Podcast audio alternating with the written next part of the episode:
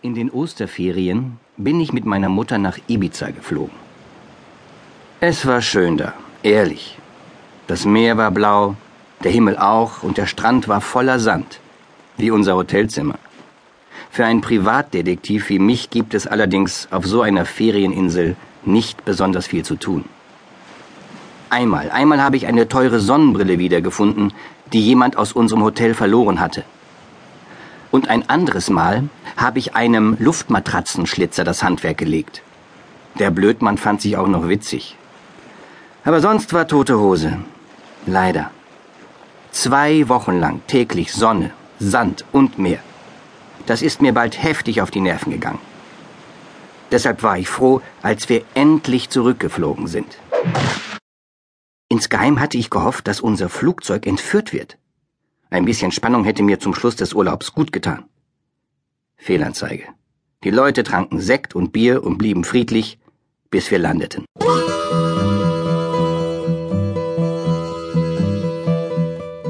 Nein, spannend wurde es erst, als ich aus den Ferien zurück war. Nach ein paar Wochen stellte ich nämlich fest, dass kein Mensch mehr einen Privatdetektiv brauchte.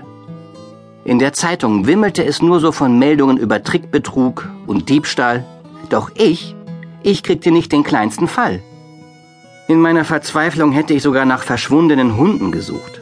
Und das ist das Letzte, worauf sich ein Detektiv einlässt. Aber selbst darauf wartete ich vergeblich. Das Telefon blieb stumm und außer dem Postboten und einem Zeitschriftenverkäufer klingelte niemand an unserer Wohnungstür. In diesen Wochen kaute ich Kaugummi wie noch nie. Meine geliebten Carpenters Chewing Gum begleiteten mich vom Aufstehen am Morgen bis zum Einschlafen. Sie halfen mir die schlimmsten Stunden zu überstehen. Bald war mein Kaugummivorrat, den ich mir angelegt hatte, aufgebraucht. Ich musste zu Olgas Kiosk, um mir neue Carpenters zu beschaffen. Hab dich lange nicht gesehen, begrüßte mich Olga. Wie geht's? Hm, geht so, antwortete ich. Gib mir bitte fünf Päckchen Carpenters. Sie schob mir fünf Päckchen über die Theke. Was ist los, Kwiatkowski? Nichts ist los, knurrte ich. Olga schaute mich verständnislos an.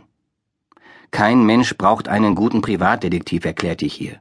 Das ist los. Sie tätschelte mir die Backe.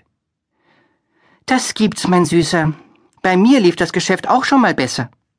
Schnell trat ich einen Schritt zurück. Wenn Olga erstmal tätschelt, will sie mich irgendwann in den Arm nehmen. Und das mag ich nicht besonders. Nicht einmal von Olga, meiner besten Freundin. Morgen hast du deinen nächsten Fall. Das hab ich im Gefühl, Kwiatkowski. Schön wär's, murmelte ich und wollte gehen. Doch Olga hielt mich zurück.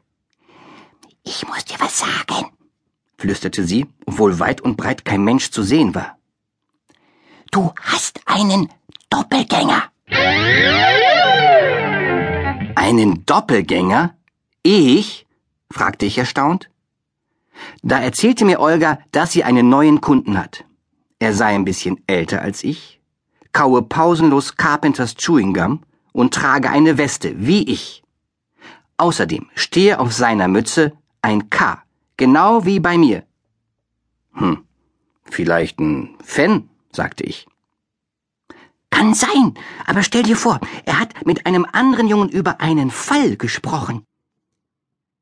Mann, das interessierte mich. Über was?